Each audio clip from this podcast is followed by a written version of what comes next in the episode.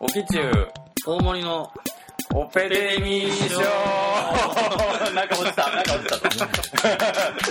お願いします。ということでですね、あの、あれとね、はい。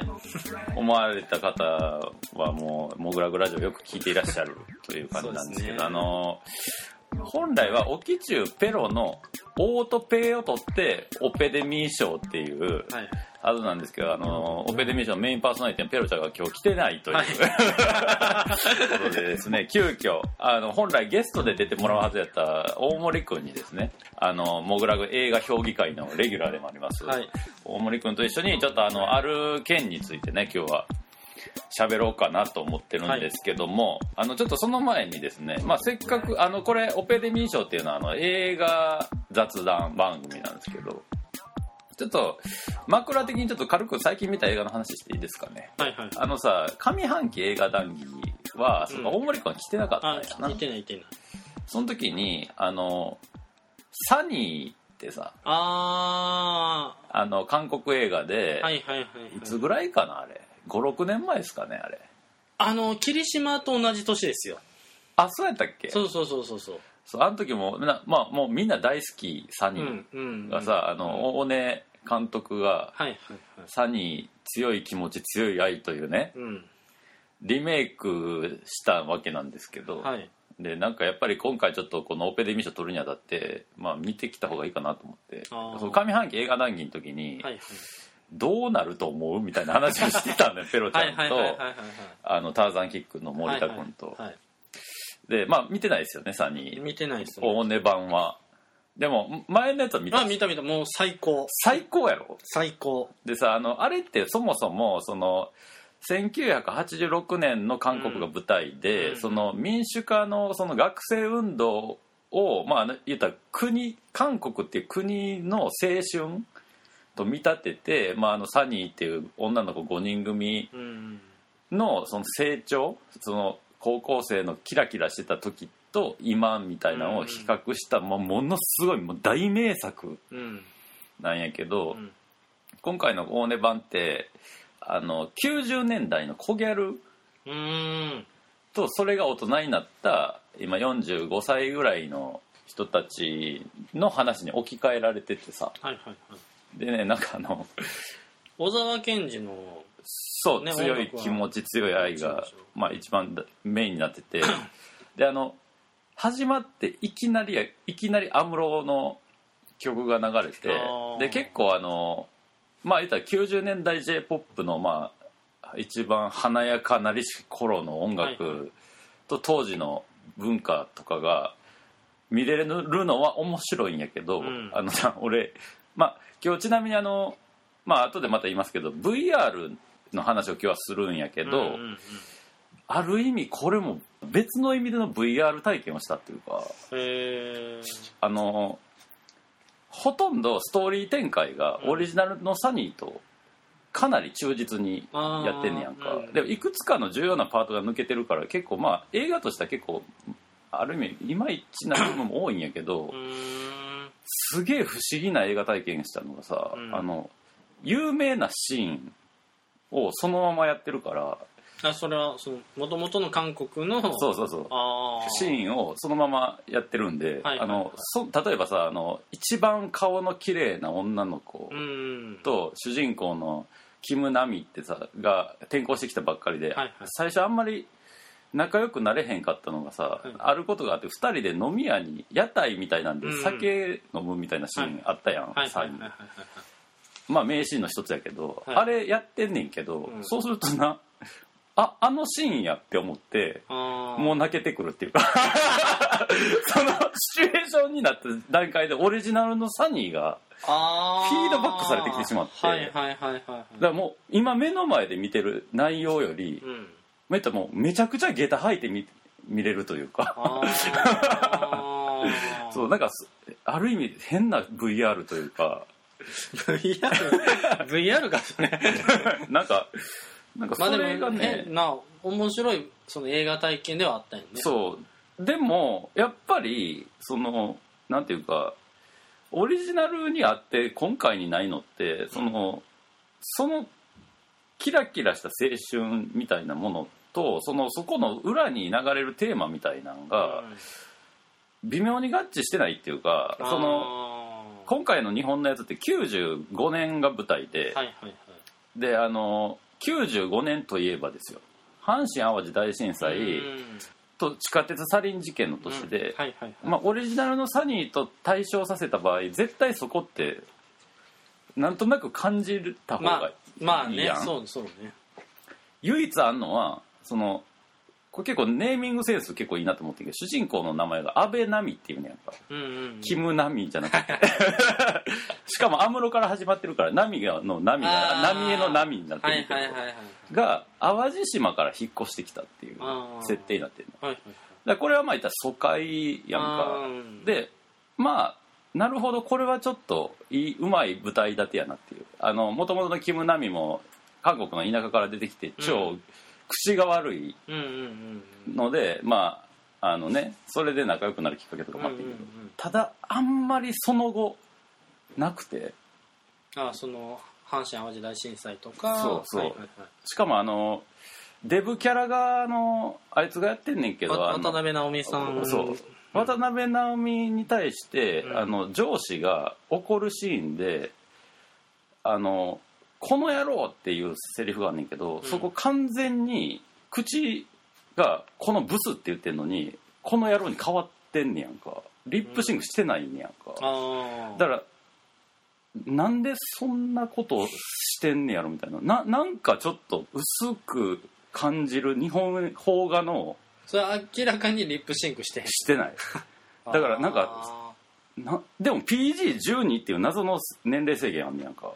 ーはあ今回のサニーって多分やけど未成年が酒飲んでるシーンがあるからだけやねんけどあーはいはいはいはいでも何この気持ち悪い感じあーなんかそのいやもっとちゃんと作ったらテーマとしてはうん、すごい立派なものになり得るのにうん、なるほどねいろいろあったんでしょうな現場でうんまあそうなんでしょそううねね なんなんやろこのコンプライアンスの感じ はいはいうんはいいやーなんかいろいろ考えさせられたっていうかうんただでもエンドロールでちょっと泣きそうになったのが音楽担当してんの小室哲哉やってさああそういううとこはちゃんとしてんねやん かで小室もこの春に引退したやんそうやなはいそんなこと制作の段階では完全に決まってないやん、はいはいで安室も引退したこの月にはい上映するのは完璧なタイミングやのに、この完成度はちょっと残念すぎるっていうかあと思いましたけどあも、はいまあこれは枕のつもりでちょっと長くなってしまいましたが、はいはいはいはいえっと、本日はですねあのーさっきこれの宣伝した方がいいねそうですねあのーこの大森くんがなぜ今日来たかと言いますと VR× 演劇ユニット田舎都市による「一子の一生」という、えー舞台を大森くんが作演出で作演出そして出演はい出演をしてほぼプロデュースもしてるっていいうやもうあのしょうもないこと言っていいはいもう本当に大盛りなんですよほんまねうまいな 役割がもうこの人そうそうもそうやるってるんですけどこの演劇がですねあのまあ裏面のキャッチフレーズを読むと90%コント 10%VR な演劇っていうことで、はちょっとこの詳細を教えてもらっていいですかまあもともとのきこの作品のきっかけはコントを VR カメラで撮影してそれを有料コンテンツで配信したいなっていうとこはいはいから始まって、うんでもせっかくその撮るんやあ、まあ、作るんやったらうん公演もしたいなはいはいはいってはいいうとこから始まった、はいはいで公演ってなった時に、うんただ公演したら、うんもうほんまになんもないよねその要は、あえっと配信する VR コンテンツとして配信するってだけで、うんうん公演自体は普通やからそうねそうそうだからこれなんかできへんかなと思っはいてはい考えたのが、うん要はそのかい、えっと、公演本編を見る前に、うんまあ、そのそれに関係する VR コンテンツを見た上でうん本編を見るっていう、はいはいはいそはの VR と演劇をちょっとこう組み合わせた感じの演劇形式をやろうっていうんうんううん感じですね。なるほどでまあ言ったらこの、まあ、VR は今年一番、まあ、話題のうん一個の形態というかね、まあその2016年が VR 元年と呼ばれて、うんうんでまあ着実とこう そおねオキュラス GO とか出て PS4 とかう、うんが出て、うんまあまあうんより浸透しだしたっていう。そうねでなんかまあそのゆくゆくはもしかしたら VR を使った映画もできるんじゃないかと言われてて、まあ言ったら今年の夏に一番話題になったと言っていい「カメラを止めるな」のはいはいはい。監督の次撮る映像作品 VR って、あそうなんや。うん、へえ。言われてるぐらいもしかしたらこれからの映像作家というか映画監督とか、まあ、演劇とかうん。でちなみにあのアートでは、えっと、モグラグラジオのアートトピックの回でも3年ぐらい前に取り上げたんですけど23年前かな、うんなんか VR をつけて彫刻作品を見るっていうあー展覧会が少し話題になったこともあったりしてはいはい。そのいろんなこう可能性を模索してるっていううね、ん。段階で特にこの演劇って まあ言ったらもう目の前で人が演じてるから、うんうんうん。いや VR どころじゃねえだろみたいな リリアルそうそうそうそう。もうまさにリアルなとこにうん。どうやって VR を絡めるのかとあとはまあそれをだからその演劇をいかにしてこう VR コンテンツに仕上げるときに、まあ、どういうアイデアがあるのかみたいなのをちょっと今日は聞こうと思うんですけどいやその初めまあその演劇がまあもともと好きなんですよやっぱもともと芝居をやってた人間なんで、うんうでんその演劇ってでも要はその固定 2D の固定カメラで撮ったら一気につまんなくなるっていうのはいはいはいがあって、はいはいはいであれなんでかっていうとやっぱりその観客がうん要は自由に視点を選べるからただ 2D にすると固定カメラはいはい固定されたカットになっちゃって、そうねだから編集も入るしねだからそうそうそう演劇を映像化させた時にこうさ、うん結局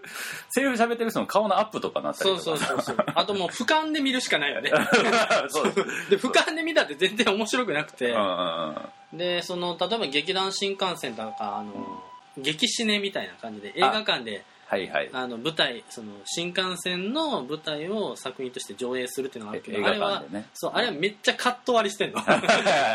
ね映画っぽく見せてんねんけど最近コントとかでもあるよななんうかんそういうの、でその時にあーもうやっぱそのつその演劇がもっと売れたらええのになっていうのははいはいはい思っててねその映画と比べてなんか低いみたいな、うんうんうんうん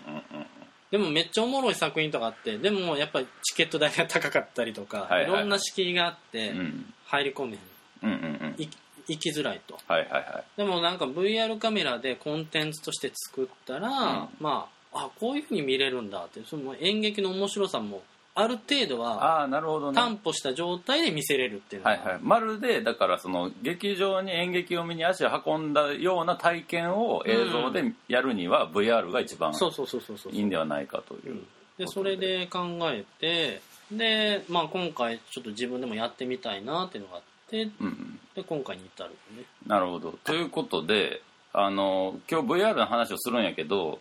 実は僕ほとんど VR 体験がなくてっうんていうのもその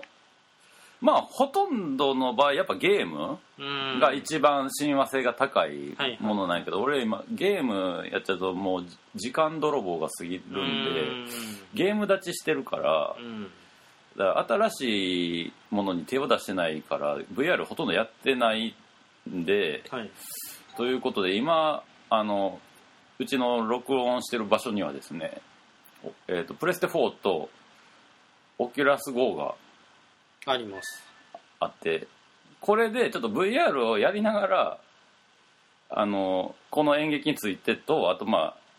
何 VR のことについて喋ろうかなみたいなことになってますけどね。はいということで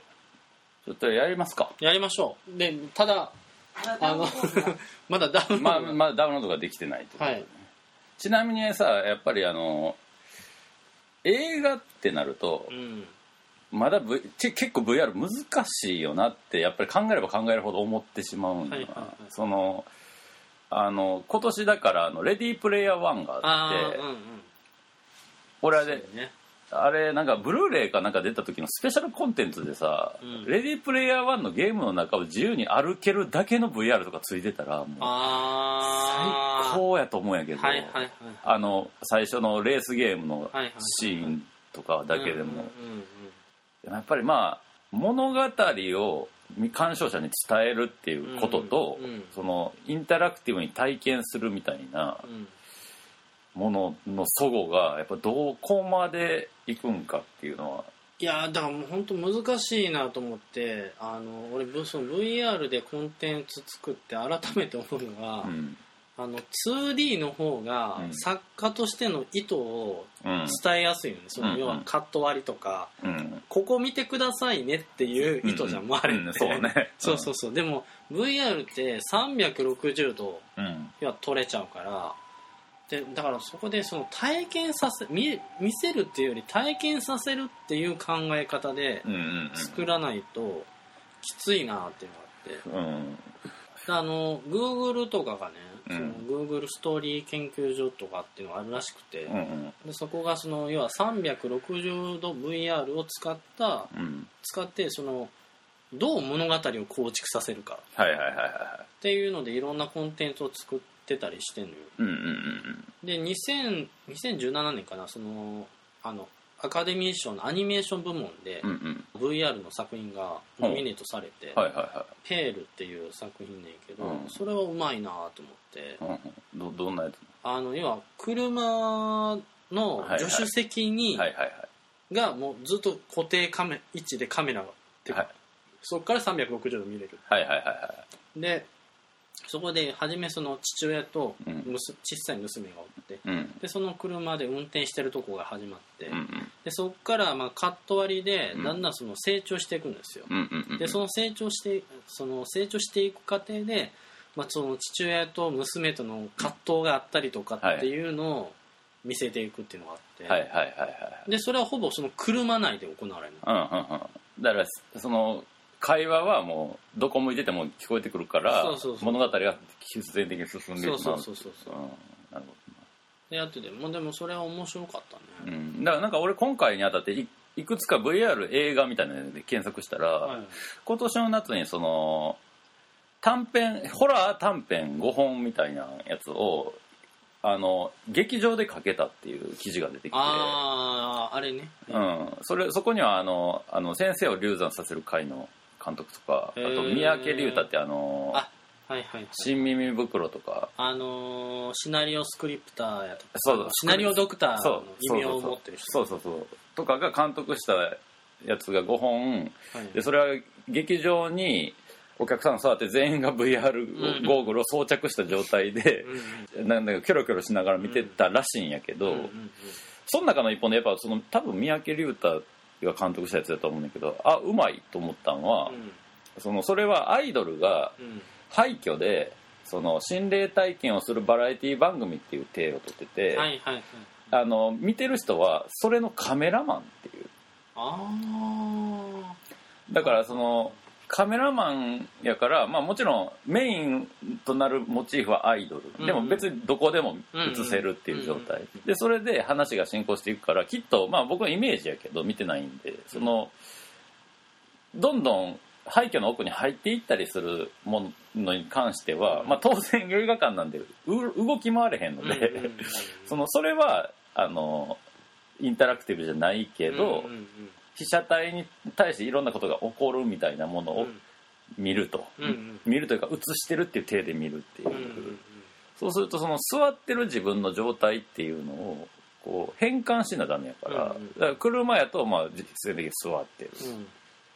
でまあカメラやとまあそれは実は動いてるんやけどでもまあ映像としてはねすごい限りなくなんていうかそのいいわゆるブレアウィッチ的なはいはいはい体験をもうすでに俺らは知ってるんで、はいうんそういうものに置き換え可能な中で物語あると。うんしかもまあホラーとかってうん超わかりやすいやん。うんだからエロとグロはやっぱり行きやすいわけで。 はいはいはいはいうん、もう最近じゃもうね、あの街歩いてると VR 試写室結構あるじゃない。いや俺もねだからその、去年ね、うんまあ、その VR カメラで θV ってあ θS っていううんうんあの理工者から出してるカメラがあるんですよ、うん民生用のうんうんであれで作品を作った時に、うんもう荒いのよ 画質がああはいはいはいやっぱうんうんでその時その、C えー、と θS ってフル HD ああああぐらいしか撮れない、はいはいはいでもそのテレビのその 2D だったらフル HD でも全然綺麗なんだけど、うん360度っていう広さでフル HD だとやっぱ荒くてあああでこれ荒いのどうしようかなと思って、うんうんうんで考えたのがホラーやったのあ画質が荒いっていうのを逆手にとっあはいてはいはいはいはい幽霊視点でいこうと思ってはいはいはいなるほどねそうそうでそれで撮ったんが浮遊視点シリーズっていうのうでんおつやとうんあと泣きやっていう2つ作品作ってはんはんはんちなみにそれは YouTube で田舎都市チャンネルで検索したら出ます んで無料で見てくださいでそれはあのーそこ使ったねその荒いなるほど荒さをねでそれってやっぱりホラーって、うんうんそのそこら辺のその低予算とかをうんうん受け入れてくれるジャンルやなっていうのを改めて、まあそうやねうんうんそのね映画とか、まあ、悪魔の生贄とかも低予算でしょ、うんうんうんまあ、ブレワイッチプロジェクトもそうやし、うんブレアウィッチなんかあえてデジカメだけで撮ったっていうのも一個のあれやったりするし、でちなみにその VR 映像を撮影する時のセッティングってどんな感じなのえーっとねもうまず自分撮影者の人間が隠れる場所を確保しとくあはいはい はいまあ全部映るから、ね、そうそうそうそうそうかなまずはあと照明がその要はいわゆる今 VR カメラって、うんまあ、インスタプロとかうんっていうのが一番今流行っているうんうんカメラなんですけど、うんうんそれってやっぱりそのまだ出始めやから、うん結構あのコントラストがうんしょぼかったりとはいはいはいかするから、照明はなるべくこう均等なああはいはいはいただやっぱいわゆるその360度撮れてしまうから、うここだけ明るすぎると、ん、うん、はいこっちがなんかすごく変になってあの要は反対方向が変になってたりとか、はいはいはいそれってさ俺もうもう全く素人やからあれなんやけど360度にレンズがうんうん何個かついててそのつなぎ目を、その A の映像と B の映像の間をうんくっつけてるというそうか、スティッチングっていうんやけど、うんうんうんっそのスティッチスティッチング作業っていうのが必要になってくるてことは例えば右が明るくて左が暗いってなった場合は、うんその別にそれによってフォーカスがずれることはないけど、うんうんうん継ぎ目が不自然になるみたいなああはあるそのつあのつなぎづらくなったりするそうやんなだからそうそうそう A A のレンズの一番端き右端と B のレンズの左端をくっつけた場合にその両方のレンズのその露光というかうんうんの設定が微妙に明るさによって変わるそうそうからそうそうそうそこがグラデーションがうまくつかへんってことそうにだなかるら A 例えばこう今あの目の前にビールの缶があるんやけうんど、うんうん A というレンズでうん左側からビールの缶が見えてる、はいはいで B のレンズから右側の方にビールの缶が見えてたってなった時にはいはいはいはい要は同じものやけど、うんここつなげるんやけどやっぱりうん光の具合が悪くうとんつなぎづらくなるっていうか、あーその要はスティッチングのソフトがあって、うんうんうんうんそれはあのフランスとかうんのソフトを使ってんねんけうど、んでそれをその自動でオートで要うはん機械任せにする場合と、うん人間が手動でうんこことここはつなげてっていうふうにこう一個ずつつなげていくはいはピいクセルごとにはいはいはいうわエンディングないうっていうのもあったりもするし、うんうんうんうんなるほどなうんでちなみにこの今回あそうや大事なこと忘れてたけど詳細はですね、はい今回さ最初言ってた演えーと劇演劇ですね「いちこの一生は」えっと10月262728の3日間、はい3日間です、えっと場所はえーと三鷹の、スクールっていう劇場ですねはいはいはい、で行われてで同時にこれを VR で撮影したものが、まあ、後に、えー VR コンテンツとして配信されると。はいでこの場合はこの演劇の場合はその VR カメラは言ったら客席にあるって考えていやそれはもうちょっと悩ましいとこで、る、ねでもその客席にもう本当目の前に置くか、うんそれとも舞台上に置くかうーん舞台上に置いたらでも体験としては結構なんや ろむたもう本当に自分が役者みたいなそうやなありえへん視点やもん そうなそうそうだからそれこそまたその VR の特性かなっていう気はする、はいはいはいはいはうんいなるほどねいわゆるその、まあ、さっき沖さんも言ってたけどそのうんいわゆる演劇は演劇で、でもうん VR は初め俺もその演劇の面白さを広めるために VR ってええなと思ってたんやけど、うんでも VR しかできないものをうん追求しないとあんま意味がないなと思って、そうねそうそうそうそうまあ言ったら伝統的なようんいわゆる舞台って考えた時っていわゆる第4の壁っていうのがあるやんはいはいあのそのまあよく言うけどあのドリフとかであの、ちゃぶ台真ん中に置いて朝飯食ってる家族のコントみたいな時に、うんうんそのあの舞台側には誰も座らへんっていう はいはいその一応右の壁左の壁奥の壁があって手前にも一応第4の壁がある体やけど、うんうんうんそこを取っ払うことによって中のドラマが見れるっていうさ、んうんうんであれはまあまあもちろんそんなもんは多分きっと演劇の中でも随分前からこう解体されてるとは思うんやけど、その、まあ、VR でねそこどこにカメラ置くかによって、うんそうだね、だからそこをどう生かすかっていうのはああるよのねそうねただそのいや見づらさっていうのもあーそれもあるよな、でうん俺あのー思ったのが、うんその物語を把握する距離ってあるんやなと思ったのあーはいはいはいはい例えば、はい映画とかその舞台あの、まあ、舞台とかやった時に観客のと舞台上の距離があるからこっちは物語をこう俯瞰して見れるんですそうね神の視点でねそうそうそう、んでもそれが要は自分がその当事者となる位置になった時に、うん物語が把握しづらいんちゃうかと思っ てまあそうやんなそうそうそんうそうそうその俺子供の時にあの「仮面ライダーショー」を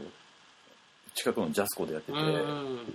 最初普通に子供5歳ぐらいの時見ててんけど、はいめっちゃうわ嫌と思ったんが途中でショッカーがさ客席に降りてきてさ、はいはいはい見てる子供をこうさらうんやんかああはいはいはいでなんかもうギャン泣きしてる子供がもう15分後ぐらいに、はいはいちっちゃい子供用のショッカーの服着せられて、うん洗脳されたっていう手で出てくんだけど もう思いっきり泣いてんねやんか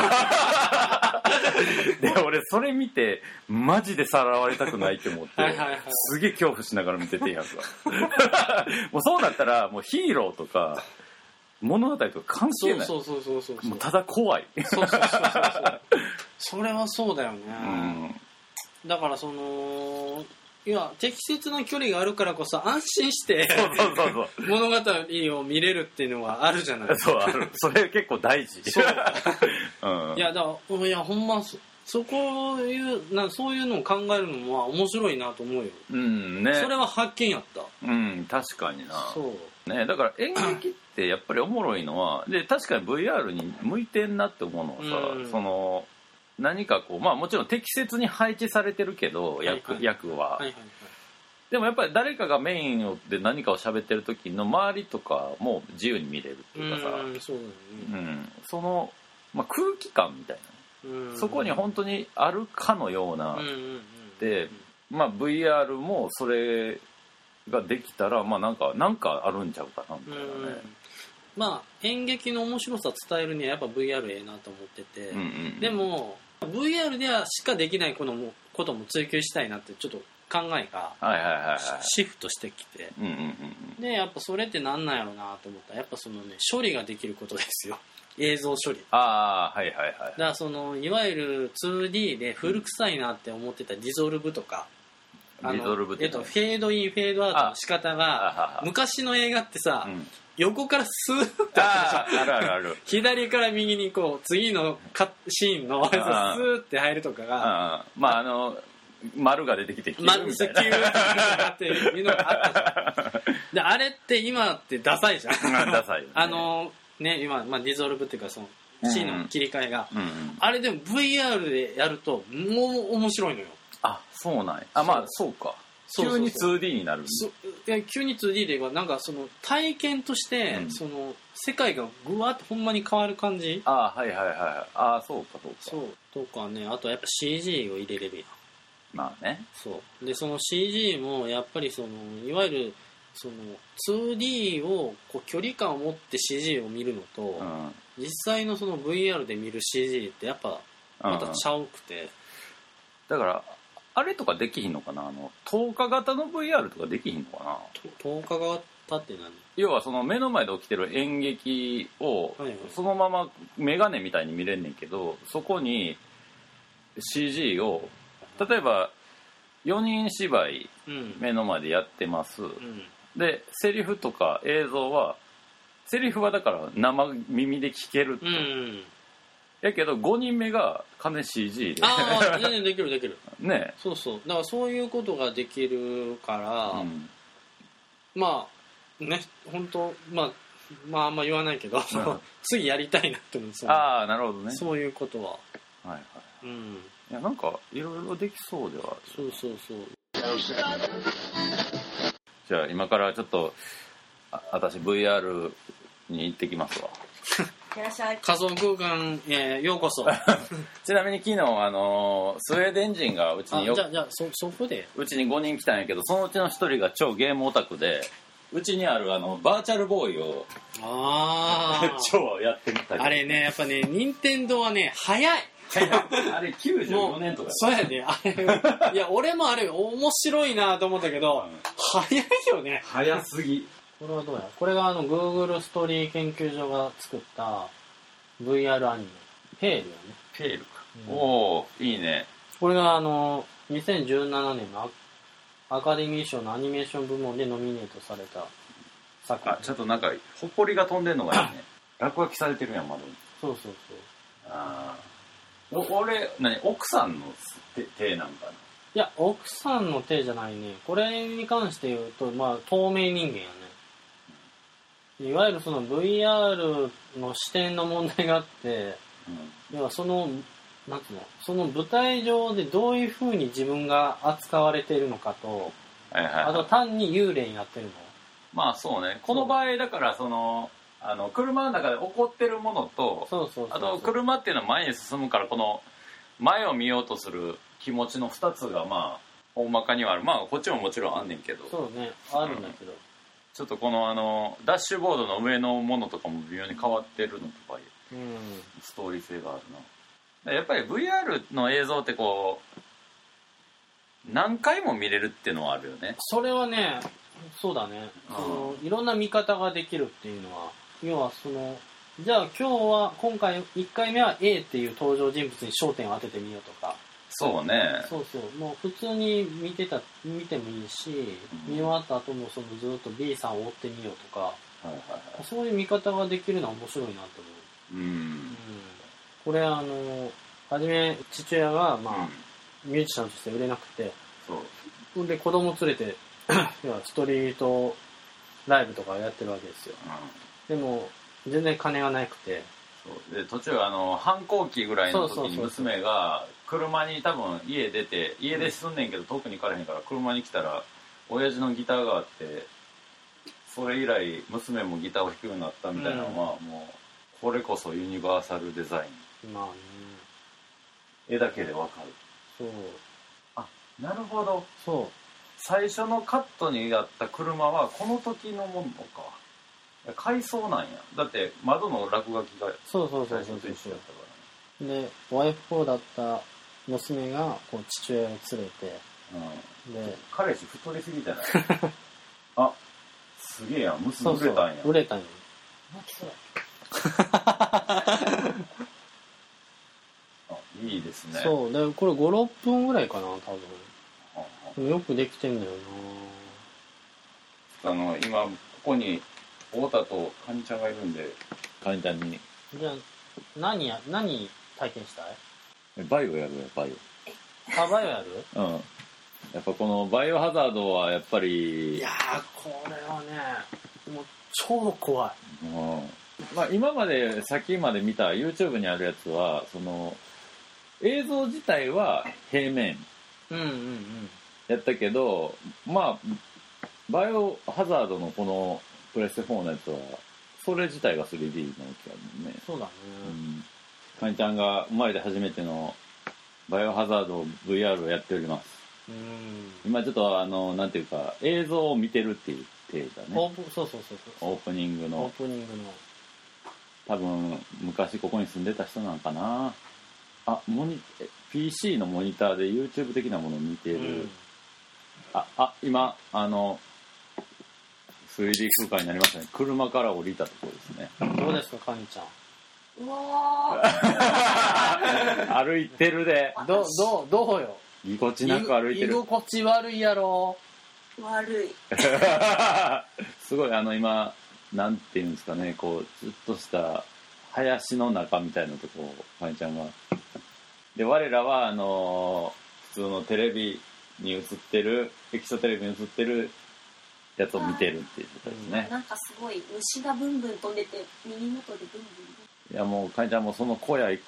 行くしかないですまず小屋行うこん小屋行くしかないですあ車あるンブン。広く違う車ある三脚。あ三脚そうねスーワゲーターズエピソード17ああなんかテレビう、そうそう局のクルーがここに来てたんやけどこの車が放置ボロボロになってるってことはってことやあそうそうそうでも右、あ、やばいやばい やばい。誰かいる誰かいる誰かいる誰かいる誰かいるそう そうその人んちに忍び込んだ感じで見事に立ち止まったね今 あああなんかあーカラスよけの CD リアルあ、いいじゃなくリアてルなんか、あの丸のこの、あ丸の子ああなるほどね丸のちょっとやだみがよります感じ やな。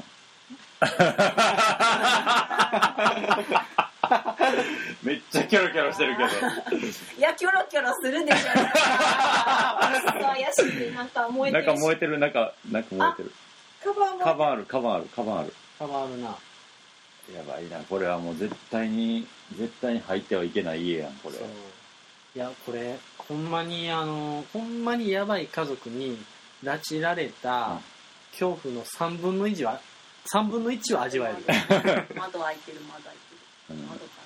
これだからあれやろ、あの、何やっけ、資料の腹渡りやったっけ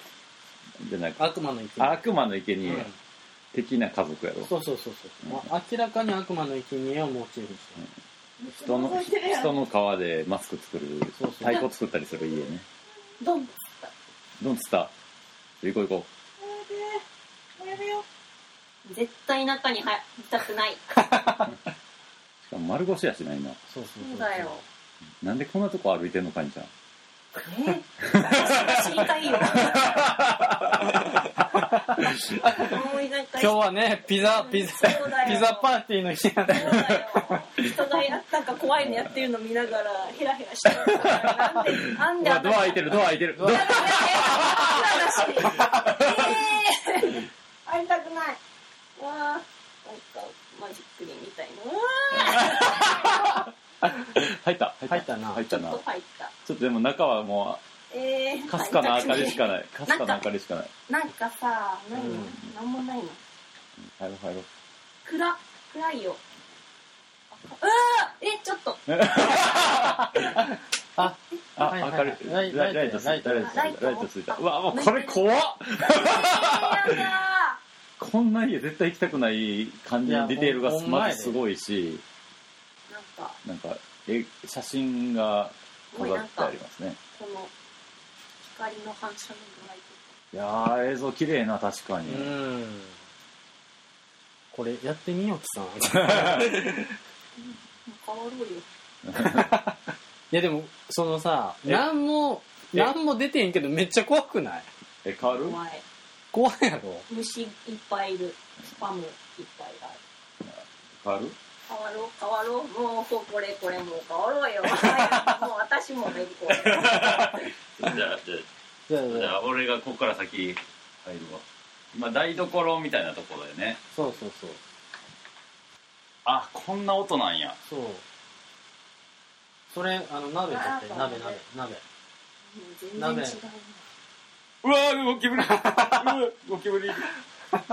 鍋の蓋開けられるんですよ。いいいやうわーゴキブリがやべえやべえ嫌すぎっこれ、どう、どていうかあのちょっとあれなんや俺がビビったらううん。そうちょっとコントローラー震えんねやそうそうそう。いや、まあ、それ感知してるかどうかわからんけど、その、ゲーム上の主人公がビビったら震えるよ。そうそうそうやなう帰りたー めっちゃ帰りたいん。め、いや、嫌やろなんか、あの、全然ちゃうやろその 2D を見るのと、全然違ちょっとう。ね。これ隣の晩ご飯で臨場感米助が米助がやってるやつだけど冷蔵庫開けていいですかねいいんすよ。あ、なんか、汚な汚なこの、これ、さ、うんヘッドマウントディスプレイ装着した瞬間に一気に、うわーってなるもんね。えー、ちょまこもうやめるれすごいないや、すごいやろあーびっくりしたああーこれこれ、えーもうこの角とか嫌やねんけどバイオといえばあうわーすごい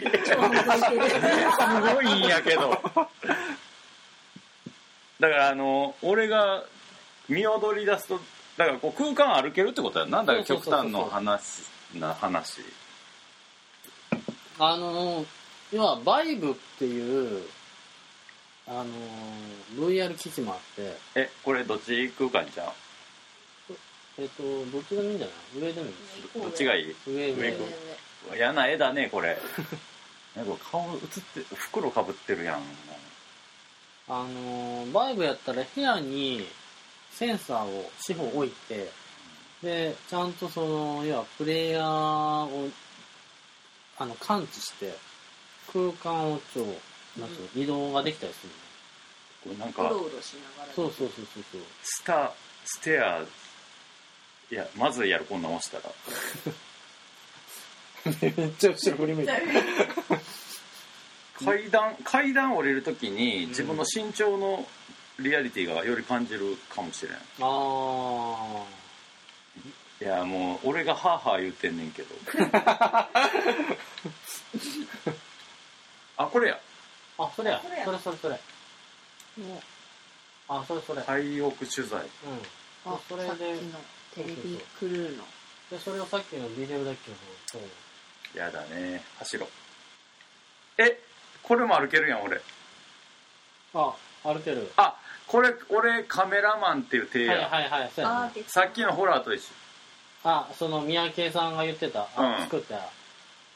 うわこれ絶対怖いやつやんこれ 揺れてるで揺れてるでブランコ誰も乗ってないのに。これあの、乗り捨てられてたテレビクルーそうやな、の、ね、そうですよ。絶対後ろ見てまうねんけどすごい後ろを見てしまうねんけどおいおい蹴るなってお前アンドレどこ行ったあ、アンドレよえ、ドア蹴ったやつアンドレどこいや見てないです泣けてんじゃん。いやあの喋りかけてくんねん俺にそうそう、ね。キャラクターは。え開けるんすか開けるんす か怖っ真っ暗じゃんね。なんすかなんすかななななんすかええ行くん後ろ怖いねんけど常にええー、うわーびっくりしたおななんやねんおいアンドレアンドレ、アンドレ暗い。アンドレってえええええええええ何何何何が起き何たか全然わかんない。はい っていうはい、ということで。火ついた1時間ぐらい そうですよや。ってしまってましたけども、はい。あのでも一個分かったことは、うんあのーまあ、特にゲームの場合はやけどうん。まあ普通に普通に誰しもが思うことやけどなんでこんなとこ来てんねやろ俺はって思いながらもやっぱりはいはいこう、進まざるを得へんっていううか、ん。そうで進んだら絶対なんか起きんねやろなって分かりながら進むっていうとこで、うん。その時間軸が自分に委ねられてるっていうのあが、うん、やっぱりおもろいんかあ。はないっていう、できっとまあ物語というかねいろんなことが起きたんでしょうけど、まだほぼ何も起こってないところではい。うん。だから導入部だから今までのゲームやったらナレーションとかで済ますようなうん。ところで十分すでに楽しめてしまったっていう。うん。その割と 2D やったらすぐカットするところ、をうん VR やったらやっぱりその周りをまず確認する時間が必要で、うんうんうんうんそれは実写でもほんまそうやなと思うね。だからその特にさっきやったバイオなんかは全部が CG やから、うんその一個一個のマテリアルの質感とかうんうんうん。を見るだけでもいいしそれが全部気持ち悪い方向にうん作られてるから、なんかそのことが起きなくてもそこに置いてあるもんだけで気持ち悪いみたいな、だから演劇とかやとまあ書き割りとかさうんうん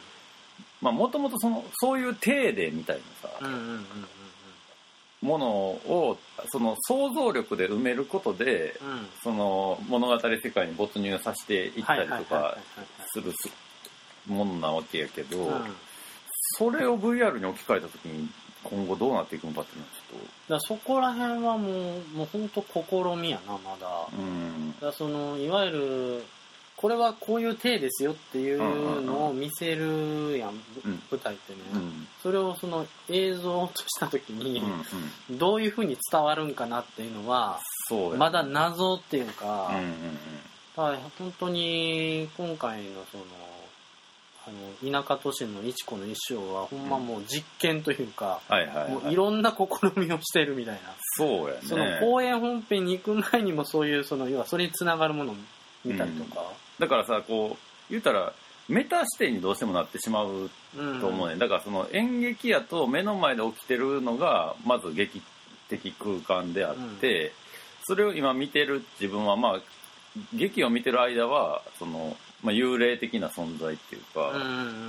うんやけどそういう体の状態の VR を見るってなるともう一個また引くことになるやん、だか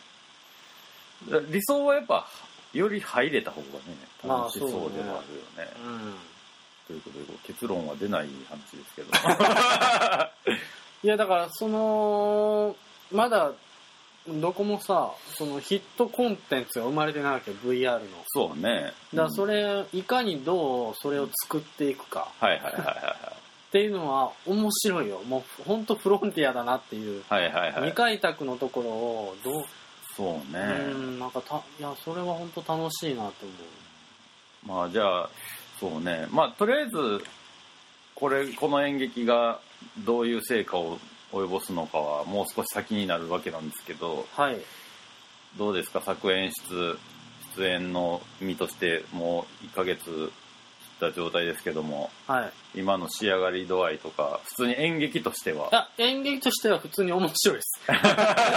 それは自信持って、うんまあ、いわゆるその一子の、まあ、タイトルが「一子の一生」なんで、うん。その一子を主人公にその一生を描くねんだけどそれをまあコント形式ではいはいはい。だから有料コンテンツで配信するときはそのコンテンツああコントごとをあ、なるほど。そう配信するっていうはいはいは感じで考えてますね、い。うんうんうん。うんというわけで、はい、あじゃうあ改めてで すけど改めてえっね、とねインターネットで普通にあの田舎都市あのカタカナで田舎と入れて漢字で都市と入れていただければ公演特設サイトが出てくるので、はいはいはいはい、はいまあ、10月26日か28日三鷹スクールでやってますんではいであのアフタートークで、えっと、元スタジオボイスの編集長とか劇団サンプルの、まあ、演出家さんとかですねうんうんあとあの全天級映像作家渡辺家の課長さんとかですね、うんあとあの VR 界隈で有名なあの株式会社大岡一門代表の大岡さんとかが来たりと、なるほど、まあ、アフタートークも豪華なんでなるほどなるほど、はいい、やもしかしたらこのアフタートークでまた新しいアイデアが出る可そう能そう性そもうそうねだから VR に携わってる人とのアフタートークがまあそう多いって感じそうですねだから演劇と、まあ、VR とあと、まあ、そのスタジオボイスの編集長さんとかも呼んで、うん要はうん VR がカルチャーうんとしてどうなっていくかっていうのも話したいなと思ってて、はいはいはい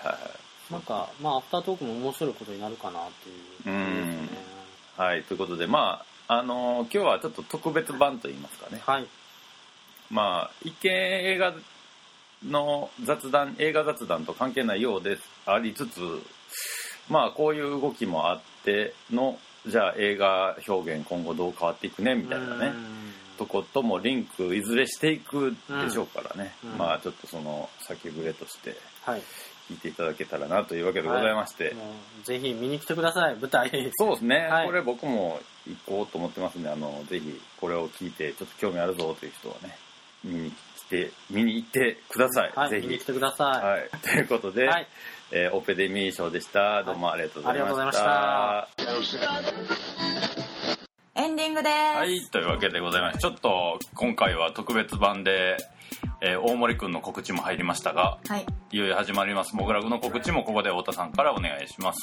はい。トラッシュアッププレゼンツアイドルと芸術2、今年も開催いたします。はい。えー2018年10月13日土曜日から28日日曜日まで、オープニングパーティーが10月13日初日の土曜日になっております。はい。参加アイドルは、はい。ドッツ、逆さま、アバンダンド、日曜日ゆず、里崎りさ、ヨネコ、お茶碗ず、小日向ゆい、ナノモラル、他となっております。はい、ということで、また新たにね、決まったアイドルもいるそうなんで、その辺と、あと、まあ、これは去年ね、はいうちで第1回があった、まあ、アート業界的にも、アイドル業界的にも、斬新すぎる展覧会の第2弾なんですけども、はい前回、去年のね、10月開催した時同様に、まあ、会期中いろんなイベントが、えー予定されておりますので、その辺の、えートークショーなり、何かゲリラ的に行われるイベント、詳細、そしてまた新たに参加するアイドルなどは、えっと、トラッシュアップのサイト、はい。えートラッシュアップ .com の方と、まあ、うちの、うちとトラッシュアップのツイッターなどをね、チェックしていただけたらなと思っておりますので、まあ、これね、どうなることやら、いや、きっと面白いことになりますよ、ええまた今年も。御徒町モグラギャラリーになってから初のレギュラー企画そうですにねな。りつつあるこの展覧会なんですけどもまあねなかなか見れ見れないものがいっぱい見れると思いますので、はい。はい、ぜひお楽しみくださいませというわけでございまして「モグラグラジオボリューム365でしたありがとうございまありがとうございまししたた